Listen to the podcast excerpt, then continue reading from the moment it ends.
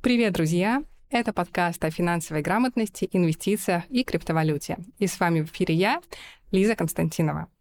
Здесь мы на простом человеческом языке рассказываем о том, что инвестиции сейчас доступны обычным людям, что инвестор сейчас — это и предприниматель, и мама в декрете, и бабушки, а не только серьезные дяди в пиджаках из американского фильма про Уолл-стрит.